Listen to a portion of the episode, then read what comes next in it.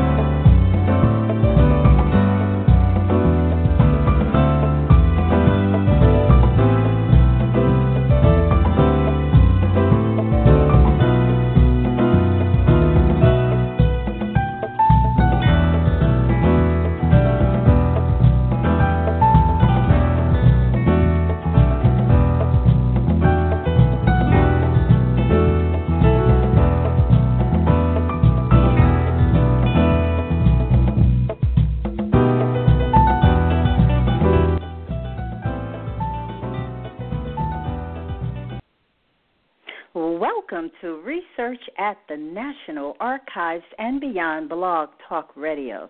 This is your host, Bernice Alexander Bennett, and I want to welcome the callers and chatters to Research at the National Archives and Beyond.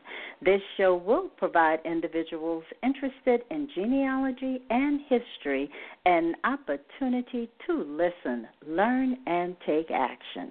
If you have logged in as a guest and you wish to participate in the chat, please go ahead and sign in through your Facebook account or Blog Talk Radio. Well, tonight's show, Radiant Roots, Boricua Branches, will explore several aspects of genealogical research by connecting and verifying family through an array of resources, including DNA. Teresa Vega is the special guest for tonight. And she has a background in cultural anthropology, and this background provided her with the framework to research her ancestral roots. Now, she started blogging to document her genealogy research over the past several years, and she is a proud member of both the New Jersey and New York chapters of the Afro American Historical and Genealogical Societies and the Facebook group African American Genealogy and Slave Ancestry Research. In addition, she is an art quilter and is currently featured in an Ancestry.com commercial. So let me give a warm welcome to Teresa Vega to research at the National Archives and beyond. Welcome, Teresa. Thanks, Bernice. I'm I'm happy to be here. And I'm just so happy to have you. So let's start off with your blog and the title of your blog. How did you come up with this title? Well, my blog title is Radiant Roots Boricua Branches. Um, I started my blog three years ago as part of uh, an initiative that Luckie Daniels, another black genealogist, had, um, where she encouraged a lot of us to start blogs. So the first part of my blog refers to my maternal African American uh, side. Uh, when I first started doing genealogy research, it was solely on my maternal side simply because um, I only had my Puerto Rican father and didn't know anyone on that side of the family. So, in research in my maternal side, I found out all these wonderful jewels of having, um, you know, uh, ancestors who had been freed early. They had been church founders. They had been um, underground railroad station masters. So I said, you know, I'm going to pay tribute to those um, African American ancestors that I had who were politically active. So I, I named that section Radiant Roots. And then three years ago, after taking my first DNA test, I was able to actually find all my daddy's side. So I literally have thousands and thousands of Puerto Rican cousins. So the second half of my blog, the Boricua Branches, refers to my Puerto Rican side of my family And for the past three years, I, I always tell people that the best thing about me ever taking a DNA test was finding my paternal relatives. So I, I paid tribute um, to that side of the family. And then the subtitle, Musings on my triracial black and Puerto Rican ancestry, both my African American side and my Puerto Rican side is triracial. So I, okay. I pay tribute to that. You pay tribute to all of it, which is wonderful, fantastic. So, why don't you just help us understand your genealogy journey? Okay. Well, I started, you know, uh, doing genealogy research about 16 years ago, and it was an off and on uh, type of research. Now, about seven years ago, I logged on to Ancestry.com. I didn't even realize that I could get email there. And I had something like almost 10 emails from my third cousin, Andrea Hughes. Um, for the past seven years, she's been my uh, genealogy road dog, so to speak. I do exclusive research with her. Uh, we complement each other. We've been able to have uh, made extensive breakthroughs. So, about three years ago, we decided that we would take our DNA tests at the same time because we we had exhausted, so we thought, um, the paper trail genealogy. So in in taking that test, one of the things that came up was her mitochondrial DNA indicated that our shared second great grandmother, uh, her female ancestors were of Malagasy descent. So that put us on a research uh, trail to find out how, how did our ancestors get from Madagascar to New York and New Jersey. So, uh, hence my blog post, you know, the DNA trail from Madagascar to Manhattan. Uh, we, from there, uh, we've made extensive uh, breakthroughs. Uh, most recently, uh, the, the major breakthrough was finding out who our third and fourth grandparents were on our Greenwich Connecticut ancestors line. So we've been we've been uh, just making through uh, making breakthroughs. I try to balance my blog in terms of telling the stories of both my maternal and paternal relatives. Uh, you mentioned the Ancestry DNA commercial where I went to Puerto Rico. Uh, that was all due to the fact that I had a blog post on finding out uh, that my paternal second great grandfather was assassinated for being part of the Puerto Rican Autonomous um, Party, and I was only able to find that information because I took an ancestry DNA test, and that put me in touch with my third cousin Maddie. And through her, I, you know, the first thing she said to me was, "Did you know he was assassinated?" And again, that set me off on a trail to find out why.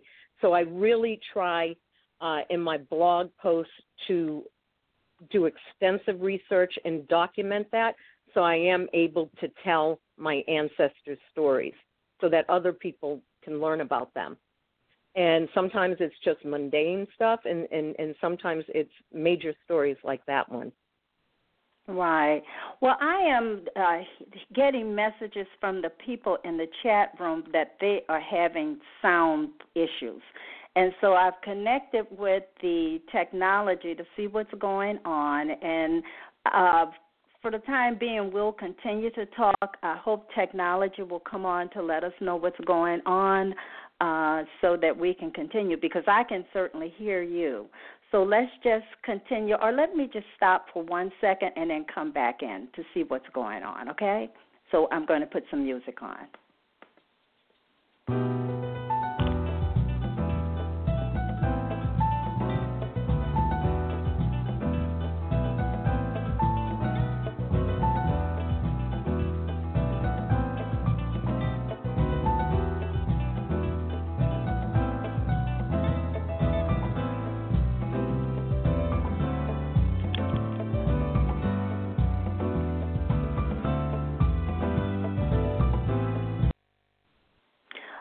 Okay, well, welcome back, everybody. Uh, we're going to continue to talk and see what's going on, but it is very interesting that your your ancestry DNA connected you with this information about your your ancestor.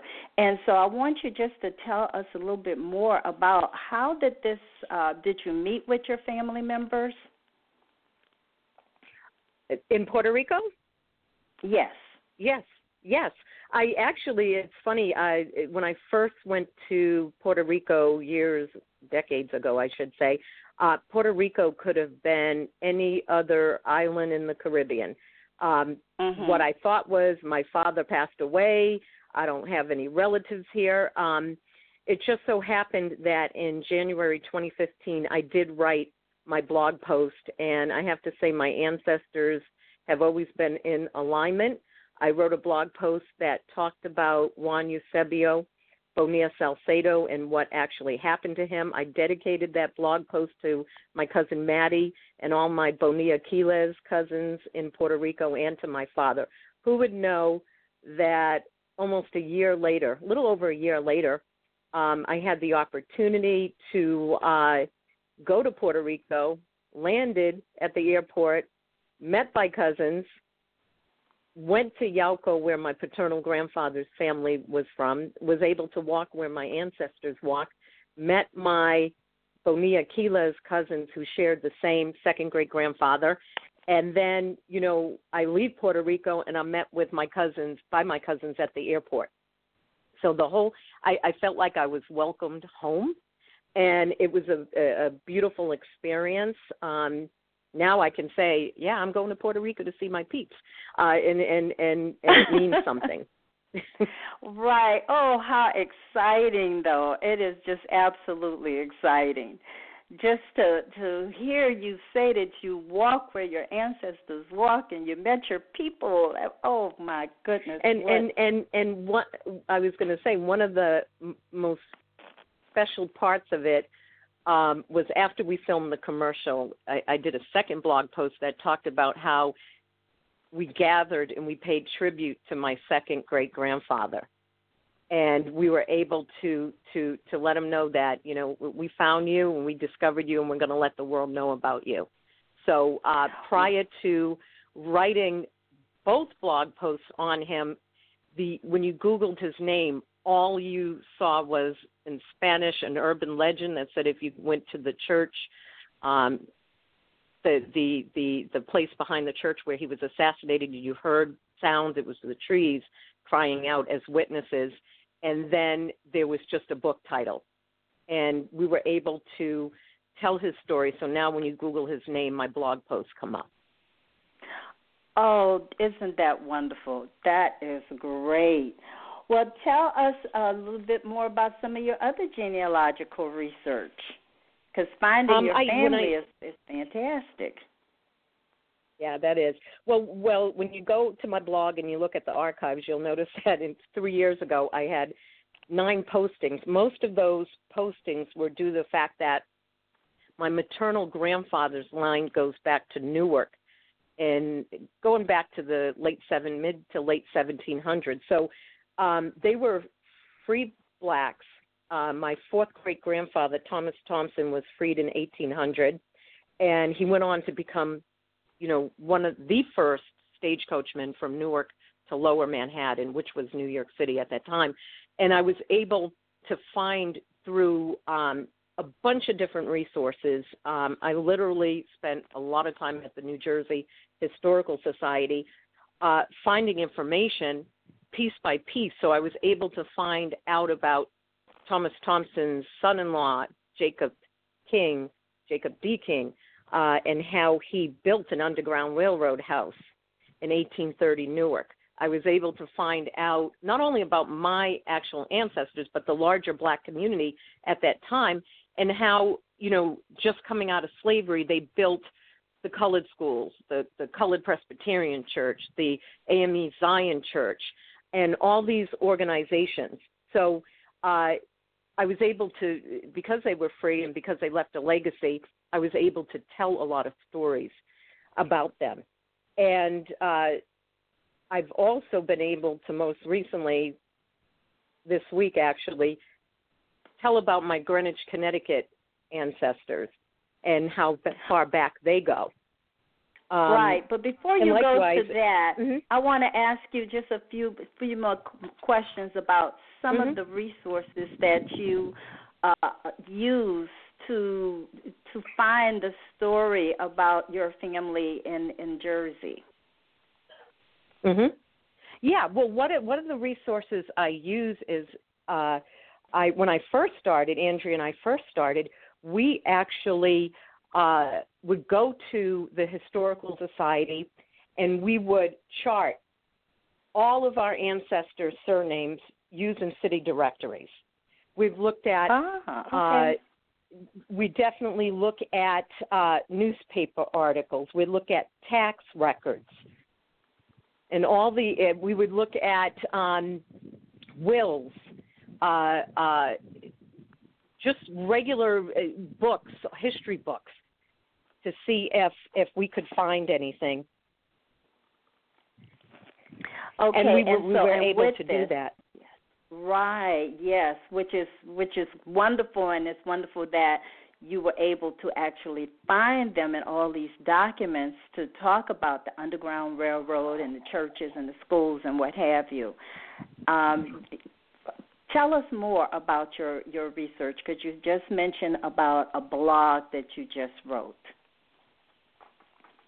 Oh yes, the the the the two most recent uh, companion blogs I'm calling it uh, recently, well, for the past, I would say five five years, we have been, and when I say we, I mean me and Andrea, we have been researching our green line, and we were actually stuck for until last fall when Ancestry released the prob all the probate wills, and one of the reasons why we were stuck was that our second great grandfather had the same exact name. George E. Green as his first cousin. And we weren't sure as to um, which George E. Green was, well, we knew which George E. Green was ours, but we didn't know which father. And in 1850, when you go back to the census record, they have all these Green brothers living right next door to each other. So was Allen our third great grandfather or was Henry? And we were stuck. Mm-hmm. And then when they released the wills, we were able to look at Allen's will and definitively say he's our third great grandfather. It just so happened that my grandfather had inherited all these tintypes, and some of them included uh, were tintypes of my great grandfather's first cousins. So we were able to say, oh, Ernest and Everett are Thomas's son. Thomas was his brother. So that fell into, uh, you know, it allowed us to document our third great grandfather, which led to our fourth great grandfather. So last fall, um, I went to uh, Stamford Government Center and to the Greenwich Town uh, Hall to, to look for documents. And I was able to confirm Anthony Green, and I was able to uh, find out that my fourth great grandmother was Peg Merritt.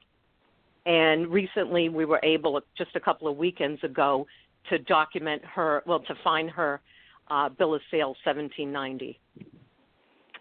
Oh, wow. 1790. Tell us what was in this bill of sale.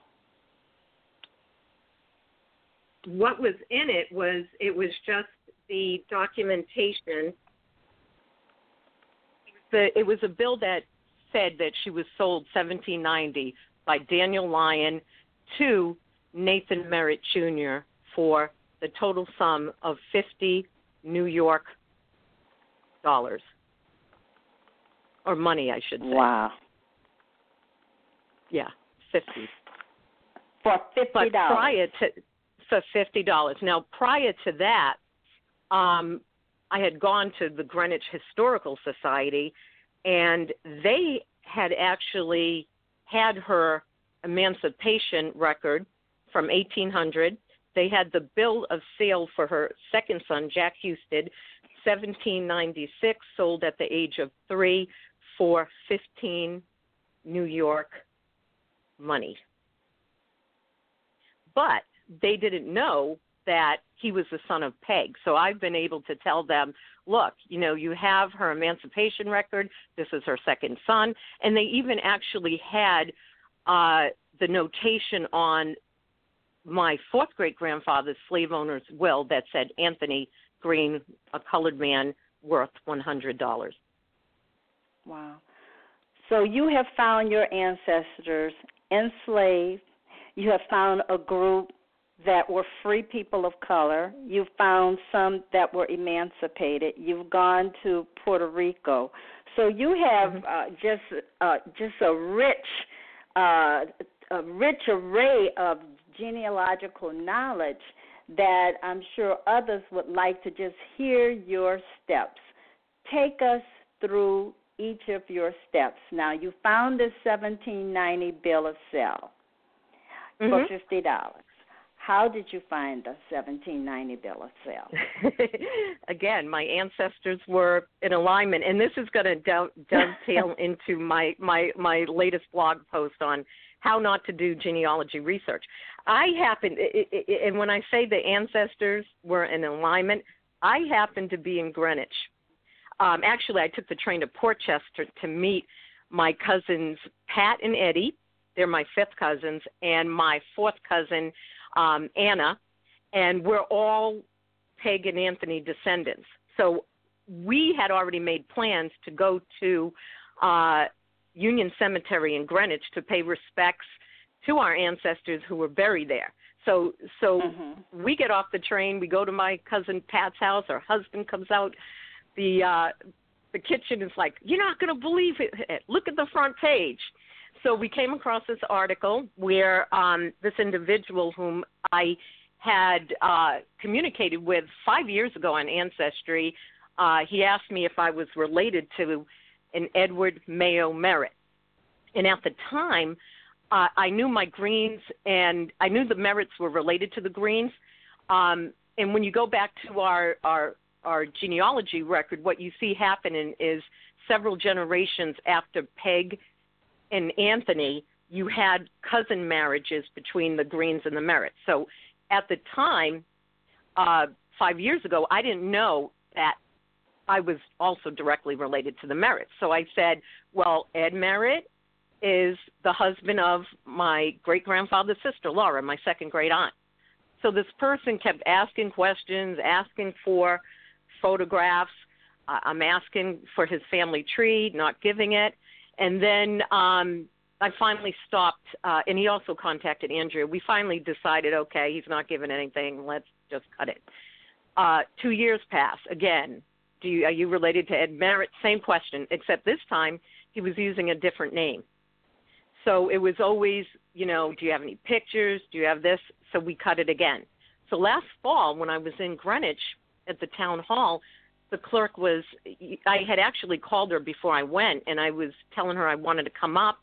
Um, I wanted to look for the vital records, and I gave her a bunch of surnames. And she said, Do you know this person? I was like, No, so I reached out to the person and we communicated communicated again. Um, he shared information, but once again, it was like, uh, you know, can you give me this? Can you give me that?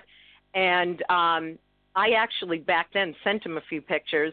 Uh, he he exchanged the picture of John Sherman Merritt that I used on my blog. Um, then we made plans to. I told him I had a blog. We made plans to meet up when he was home on vacation in December, and then radio silence. Radio silence. I had sent him an invite on Facebook. He blocked me. No phone call returns, nothing. So, had I not been in Greenwich that day when they featured him on the front page with the bill of sale, I would not have known it. My cousins and I would not have known it. So, when I talk about the ancestors were in alignment, they were and I was able to because of the way he acted, it it caused me to be curious. So after five years, I never questioned whether or not he was actually related to me the way he said he was, but because of his um, just his the the way he went about doing things, I said, wait a minute, like something is fishy here, as my grandmother would say. So I went back and I was like, wait a minute, I'm not seeing the way he says we're related, which gets into uh, we can discuss genealogical proof standard. Um, I went back and found out that there was conflicting information from the start that that he should have been, been investigating. When things don't jive together, uh, if if my Edward Mayo Merritt was born, lived his entire life, died in Greenwich, but your second great grandfather's all his vital records, birth, marriage, death, say Edward Merritt, born in Portchester, New York, then that's something that needed to be investigated. There's a conflict there. Now, right. if John Sherman Merritt's birth record said his father's black, but all the Edward Merritts that are born in Portchester are white, there's another conflict and mm-hmm, and mm-hmm. I think what I and I and and this per individual's young, so you figure five years ago he was probably mid-teen, so I I can't be too hard on him, even though sometimes I want to be. I'm not going to be too hard because I know uh, uh, he put a lot of time, uh, and I'm going to take the high road, but it's a lesson to be learned here. And what he did was because his second great grandfather was born in Greenwich and someone in his family had a photograph of my Edward Mayo Merritt's father, he just naturally said, I'm going to discount Portchester and, and, and hang with Greenwich.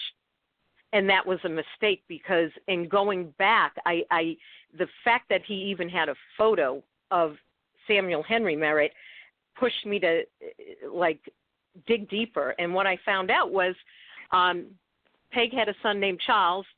Charles had a number of sons. One was Abraham. Abraham died 1880. And when he died, I found out his widow and his children moved to Portchester. Well, one of those children was an Edward Merritt. Now they mo- they had to have moved to Portchester shortly after, let's say, Abraham died or within a couple of years.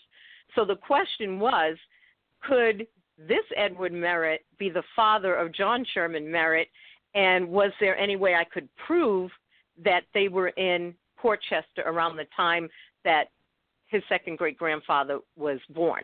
So I was able to first document from the 1900 census that they were there and then I was like, okay, can I find them before 1900? And I was able to find uh, a, another city directory, and city directories are great resources where they were the only three black. Abraham's widow Huldah and her two sons were the only three black Merritts in Portchester in 1896. So one of the uh, genealogical proof standard is, you know, are you documenting correctly? And another one is, are you arriving at sound conclusions? So I concluded that it made more sense that John Sherman Merritt was said to be, you know, the illegitimate son of this Edward Merritt. Um, clearly, the woman, his mother, basically put down born in Portchester because that's where he was living, and she must have just assumed that this Edward was born there when he only, in fact, was born in Greenwich but lived in Portchester. So it's it's you really do have to check your sources. If um, there are conflicts in the information, you really need to investigate them. And and that was what I wanted to point out um, in the blog. Um, that you, you, you have to be meticulous in your research. Absolutely, absolutely. Or you will find people will have the same name. But as you said, you have to look at several different factors to make certain that you have selected the right person and it's uh, it's really easy i think as you have just pointed out to pick a name and say oh that's the same name that i have on my tree boom that's my family whereas mm-hmm. when you're saying they were born in different places and yeah. one well, never the towns left are next Connecticut to each other. yeah yeah, yeah. mhm Well, we're going to take a quick break and come back. I do have folks who want to hear more about your Puerto Rican line, so this is going to be a quick break, and we'll come right back.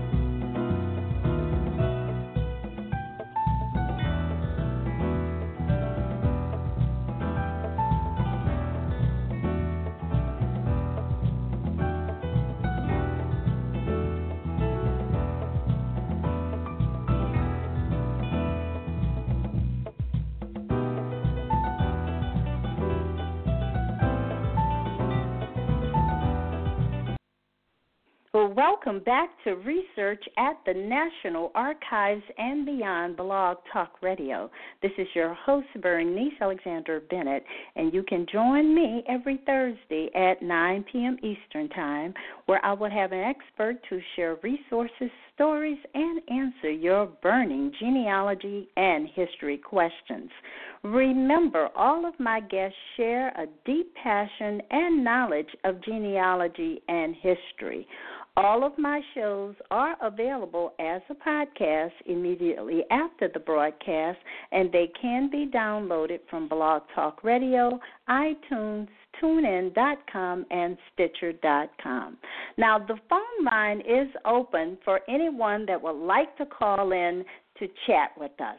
So feel free to just call in right now. We're, we seem to be having some audio problems, but you know the call is still going on. So please feel free to just call on in and ask questions. Now we have Teresa Vega, and she just uh, pretty much gave us a big overview of three areas that she has researched. And Teresa, the folks enjoyed hearing what you just shared with us about how not to do uh, research, but they also want to know more about your Puerto Rican roots. So, could you tell us more about your Puerto Rican uh, roots? Some people missed your discussion earlier, and then we can go back to what you were telling us about how not to do uh, genealogy research. Sure, sure. Um, as I was saying before, if you asked me, if you looked at my family tree, I should say about four years ago, it was just my dad in the names of his parents. I was so blessed to have um, one of my Puerto Rican DNA cousins, Luis Rivera, help me uh, prior to Ancestry.com indexing all the civil registration records in Puerto Rico. He helped me flush out my family tree to second and third and some fourth uh, great grandparents. And um, so for the past three years, I've been able to tremendously even go further than that um, on some lines on my father's side. Um, my paternal grandmother's family go back to northwest Puerto Rico. Some of those towns are Aguada, Aguadilla, Moca, Rincon, Isabela, uh, Lares, San Sebastian, etc. And then my paternal grandfather's line is all southwest, Yauco, Guanica, San German, Cabo Rojo, etc. So um, I'm still uh, researching a lot on that side. I've been blessed to meet a lot, a lot of cousins. Some of my cousins, even, it's hard to believe that for 18 out of my 22 years here, I thought I was the only uh, Vega here, and I have cousins who are w- within walking distance of me, cousins I can hop on the train and I routinely see all the time. Uh, so those are my Puerto Rican roots now, and I've been able to write a couple of blog posts. Um, the first one I ever wrote was rice and beans and collard greens, which is how I refer to myself being half African American and half uh, Puerto Rican or strictly Black Rican. Um, but I, I I I've been blessed to be able to flush out that side. Well, there's a question about uh, your resource. Did you go to Fold Three and look through the list de Escott? It's I think I'll say it and mess it up, but did you use the list on Fold Three to flesh out your ancestors and develop that index that you mentioned?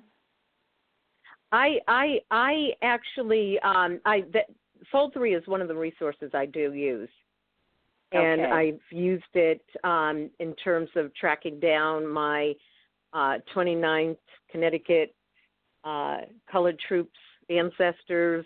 You know, uh, I, I'm still trying to go back and find my Revolutionary War. I know the ancestors. I know they're lurking around somewhere, but I use that strictly for um, uh, military records. Okay, so you haven't I- used it to look at Puerto Rico records in Puerto Rico. Um, well, so, well, well, some of them as it relates to to relatives I have. Um, okay. Yeah, yeah. Yes, because there's a comment stating that Puerto Rico has a large list of slaves. I mean, excuse me, Fold Three has a large list of slaves from They Puerto do. Rico. Mhm. They do. I haven't. I I use the on Ancestry. I tend to access those records, or even on Family Search. Family Search, right? I wasn't aware that Fold Three had them. Yeah. Mhm. Mhm. Also, there's a, a- also a question: Are you in touch with groups on Twitter like Afro uh, Descendants? I I I'm I'm on Twitter. My handle is uh, RRBB Genealogy, and uh, people are more than free to link to me. And I am linked to a lot of uh, both African American genealogy groups and, and genealogy groups uh, in general. Mhm. So, if you had to advise some people on how to uh, do research in Puerto Rico, what resources would you tell them to look into? I am. I'm gonna. I'm gonna confess to not being an expert on resources in Puerto Rico, but I do know that um, both Ancestry and Family Search have excellent resources, Okay. and there And- are and several Search. groups. Right, and there are several um, groups on Facebook that have been uh, a Um, some of those groups I can actually share with you. Um, there's Puerto Rican genealogy. Um, Mhm. There are also um, uh, there's groups specific to towns. Um, you also have uh, in, in Spanish, it's the genealogy of, of Puerto Rico, and Genealogía de Puerto Rico. That's a great resource. So, you know, I, I recommend uh, people searching whether you're African American or Puerto Rican, Facebook groups that are, are specific um, to genealogy. There are many. Mhm. There's even even a list on Facebook of all the genealogy groups. Um, I, I uh, speaking of the genealogy of Puerto Rico Facebook group, for years I was um, stuck on not knowing the the maternal surname of my second great grandmother. I only had Mhm. Evarista Lahara, uh, and I didn't I didn't know in, in in Spanish you have to know the maternal surname. Um, and then one of my friends in this group was able to locate uh, her death certificate and found out that her mother's name was Guerra Mondragon. And it was funny because I had looked on an- all my ancestry DNA matches, saw I was related to all these folks, but you know wasn't sure. And again, that record gave me proof. So I was able to, Right. you know, go way back on that line. And I even Mhm. went And back when you say way back, how grade. far is way back? in the 1700s. Oh yes, you Mhm. have gone way back. That's right. Yeah, and I have my my line. That's my Bonilla line. Uh, the the line that um, my second great grandfather descends from. That Bonilla line goes back to one of the first Spanish conquistadors in the 1500s. So that so in 1890 he was assassinated uh, for being Puerto Rican, and just to think his family had been in Puerto Rico uh, for like 300 and something years, and they were still Mhm. not treated as, you know, full citizens like the Spanish were. Wow. So you've gone to Puerto Rico, you made this video of your connections. So when will we be able to see more of what happened when you went to Puerto Rico? Oh, I, I, well, I, I'm planning on going back at Christmas time, so I'll probably film then. But uh, uh, uh, we do. We didn't take a lot of video of the libation ceremony, but I do have a, a, a section, a piece of it on my blog. But I'll, I'll be going back frequently. Wonderful. That's wonderful. Well, let's go back to a discussion that we had earlier, and that discussion focused on your blog, How Not to Do Genealogy. And so, mm-hmm. if you had to give people a list of do's and don'ts, what would you tell them?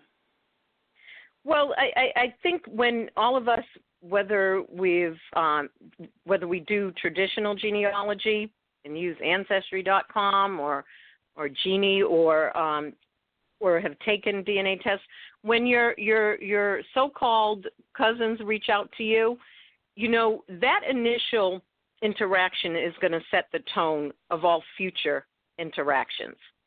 So mm-hmm. um, this whole experience has made me much more um, guarded. I want to say I, I used to have an open tree, public tree. I've closed it um, if someone you know wants to share information and and and it has to be an exchange so i'm not sharing information if they don't share information um, and i just think that that that we have to be cognizant that sharing information is a two way street that we can mm-hmm. all benefit from mm-hmm. so so i would i would i would just want people to be aware of how they set the tone for whatever future relationship. Now, as as an opposite example, my cousin Pat, who I just met not even a month ago, you know, met her. She she reached out to me on Ancestry. We shared DNA. We shared family trees. Boom. I you know I went up to Port Chester to her house, met her. You know, years from now I'll be like, that's my cousin Pat, and we hit it off from mm-hmm. Jump Street. That's that's the kind of interaction I want to have. I have plenty of other cousins on both sides where um, we met and we bonded and and that's what I do like. So so just be cognizant of how you're coming across to people. Um, and then and then you can't assume certain things. Um, you can't take a photograph that you find and say automatically this is my relative. Um, you you really have to be meticulous in your research, and you you want to just not use like one or two you know bits of evidence, but you want to do an, use an exhaustive search and look for, um, you know, more information, as much information that you can back something up. For instance, in the last blog post on my Greenwich ancestors, uh, uh, someone said to me, Teresa, you have a lot of documentation. It might be too much. I'm like, it can never be too much. Uh, because the more you have, the better your case. And I want to be able to tell my ancestors' story with as much assurance that I can. Um, mm-hmm. And I want it documented, cited. You know, you have to be able to cite your evidence so that someone else can come back and replicate exactly where you got your information from. And and and that is so important. And then um, if you if you've taken a DNA test, and this is one thing I, I've learned, um, and you are saying you're related to someone on that line, why not share that information?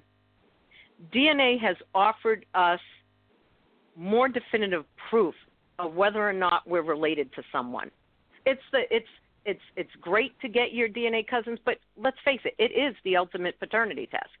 Um, when I think of this case, you know the and, and I'm advocating that this individual's uh, uncle be tested because if you're saying that this person was the illegitimate son of so and so, and there are descendants coming from like five or six different ways from the same individual you're claiming to be descended from, and they've DNA tested, take the test. I would I would think that you would want the most definitive proof ever to say yes, this is my family line for certain.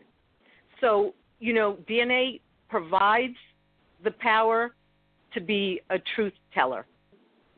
Now, of course, the flip side of that is is there's some people who who are never going to want to share because they really don't want to know the truth, and that's something that you have to deal with. Right, right. Now, there's two comments coming from the chat room. First of all, you mentioned, you know, about the importance of communication and that sharing should be a two-way street. So the question is, so what if they don't they don't know each other and they really don't want to share? Then or the tree is closed as you said. You may not have an open tree. Some of those people may see your name and keep on going. So well, and, and how that's, do that's you... the reality. Mm-hmm. That that's always a reality. You you're not you know you, you can only be as open as you are in the per, in the same as on the other side. So there is always going to be people who don't want to share anything, don't want to know anything. Some people take DNA tests, uh, you know, just for their own, you know, personal admixture results and don't really care about reaching out. That that just comes with the territory. But what I'm saying is for those people who do reach out to you, be cognizant of of of your initial interactions. Right, right. Now, because you mentioned DNA, I want you to just talk a little bit more about uh, your Madagascar uh, ancestry okay. and and just where are you're going with with that because uh, several people are, are starting to identify Madagascar, and so is there a special project, or how are people communicating with each other on that particular uh, line of your okay? So, ancestry? all right, so let me let me let me rewind here. Uh, so three years ago, when we found out that Andrea uh, was a Andrea is a direct uh, matrilineal descendant of our shared second great grandmother. So she was tested, her mother was tested, her uncle was tested, brother. We even got our 100 uh, year old cousin, whose whose grandmother was my second great grandmother's sister, tested. So we've we've tested multiple people on that M23 Malagasy line. Um, two years ago, I happened to be at a genealogy conference and met Cece Moore of Finding Your Roots. She was given the the backstory of what gets left out of Finding Your Roots. She was telling us the story of Benjamin Jealous, the ex president of uh, the NAACP, and his maternal Malagasy line from Virginia. And that's when I raised my. She kept going on about Virginia, and I raised my hand and said, "What about New York?" And so she had not. She didn't even know about New York. So she asked me to be the co-administrator of Family Tree DNA's Malagasy Roots Project. Now the goal of that project is to get as many people tested um, who have uh, potentially have Malagasy uh, ancestry. So we know, and I and if you go to my blog on the DNA trail from Manhattan, Madagascar to Manhattan, you'll see at the very end I list all the mitochondrial DNA and Y DNA haplogroups that have been found in Madagascar. So if you have one of those, you might want to take a full sequence ftDNA mitochondrial DNA test. Now, that is the most specific kind of test you can take for uh, uh, your matrilineal line. And the goal has always been to test as many African Americans, um, and I'm, I'm going to throw out Puerto Ricans as well because I've noticed on my Puerto Rican cousins that a lot of them, especially those with L haplogroup, are showing signs of um, Malagasy admixture. Um, you you take a test and you're going to be able to get in touch with those DNA cousins who would be related to you on that line that goes back to Madagascar. So we've tested, and we have actually an M23 cohort of seven individuals. Um, I would say six of them are are have a New York, New Jersey affinity, and then one of our cousins, Alan Russell, his grandmother was half Malagasy from the island of Saint Helena, and Saint that Saint Helena was the first stop from Madagascar on the way to the Caribbean and on to uh, North America.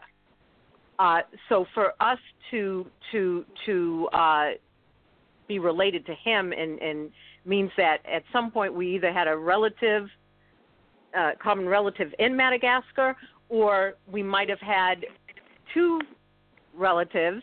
One was left in St. Helena, and then one went on to New York, New Jersey. So, you know, Mm-hmm. I encourage people to look at that list. If they have a haplogroup that that is found in Madagascar, I highly encourage them to take a full sequence uh, mitochondrial DNA test from FTDNA. And Christmas time is the best time to take the test because there are all these discount coupons out. That's right. But I want to just ask you because you mentioned the M23 group. Uh, Mhm. is how many haplogroups have you identified? Oh, there there there are there there are many, and not every not every haplogroup is just found in Madagascar, especially when you're talking L haplogroups.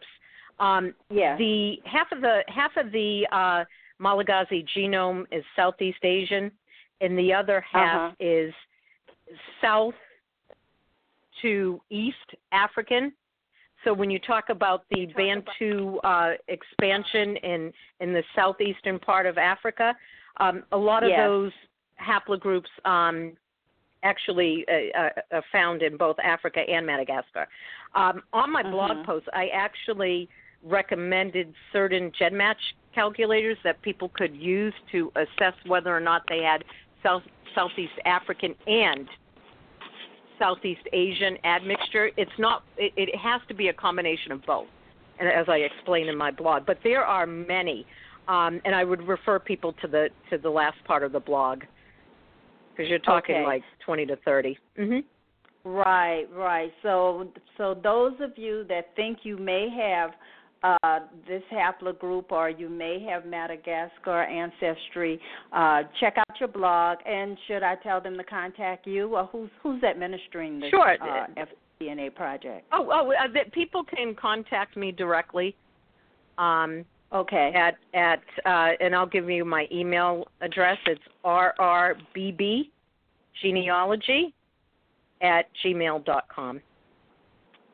Okay, that's RRBB RBB genealogy. genealogy at gmail dot com. Mhm. All righty. Okay, genealogy.com. And so we're getting close to the end of the show, and I just want to know do you have any closing remarks or words of wisdom or information that you didn't share with us that you'd like us to know about? Well, I, I would say you know, and and people should not give up uh, on on uh, searching for their ancestors or searching for their family history. Um, it's out there. It's just a matter of of whether or not we're able to find it. Do not give up at all. I know that researching uh, slave ancestor roots is extremely difficult. Um, Mhm. I've been able to do breakthrough. I, when I get discouraged, what always keeps me going is the thought that somewhere in space or time my ancestors have gathered and they're rejoicing knowing that I'm putting the pieces of their lives back together and I'm and I'm sharing their story. So I it, that's what motivates me to keep continuing to look. Um, I don't publish blog posts often, but when I do, as you can see, they're very detailed because I, I want to be meticulous in my research and I want to be able to say I've done the best that I could do and I've been able to do this. And in, in each each finding, like that 1790 bill of sale, I was I was up at the Rye Historical Society within a week with my cousin Pat, um, and we were able to see that. And and getting back to this situation, we were able to find out not only did they have the bill of sale, but they had the 1812 letter of indenture for my fourth great uncle when he uh, uh, Peg couldn't take care of him 12 years after emancipation, so he was given up to the state. So, Mhm. so you know that is a victory. I know my ancestors were sharing. Just finding that, and I would recommend that people consider um, having you know starting a genealogy blog it, it's a great vehicle to to not only tell your family stories but publicize your research discuss genealogy related issues and and above all set the record straight if someone is saying A, B, C, and D is promoting misinformation, you have the power in your blog to set the the record straight. Um, and, and I'm so grateful that uh, to Luckie Daniels for pushing me to start my blog three years ago, um, because now I'm able to tell those stories. So I, I, it's something that I encourage people do to do. I have a blog on WordPress. Um, and there are plenty of other free sites that people can use to to start one. So I would I would and just Teresa, keep, will keep we see a book people. coming out? Will we see a book well, coming eventually, out? if, you know what? I I I'm hoping uh, soon. Um, one of the things we're working on now is is setting up a um, a joint exhibit. Um, of my Greenwich ancestors. So so hopefully out of that we'll be able to have some sort of publication. But yeah, in the future we're still we're still trying to get more information on some lines. But uh, in the meantime, stay tuned to uh, my blog. Okay. Well, Teresa, I want to thank you so much for sharing sharing your journey, sharing your radiant roots and your Bar- Boricua branches. Just it's been wonderful just listening to you tonight. And I want everybody to remember your ancestors left footprints. Therefore, you should follow the clues that are presented to you through oral history, family records, and research at the National Archives and beyond. Now, you can continue this discussion on the Research at the National Archives and Beyond and AfriGeneas.com Facebook pages. And remember to listen to Angela Walton Raji's podcast, the African Roots podcast, and she put out one today. So thank you so much for joining Research at the National Archives and Beyond Blog Talk Radio. This show is sponsored by your host, Bernice Beebe's Genealogy Research and Educational Services, LLC, and my website is www.geniebroots.com. Well, I look forward to everyone joining me next Thursday. This is your host, Bernice Alexander Bennett. Good night, everyone. Good night, Teresa. Good night. Thanks, Bernice.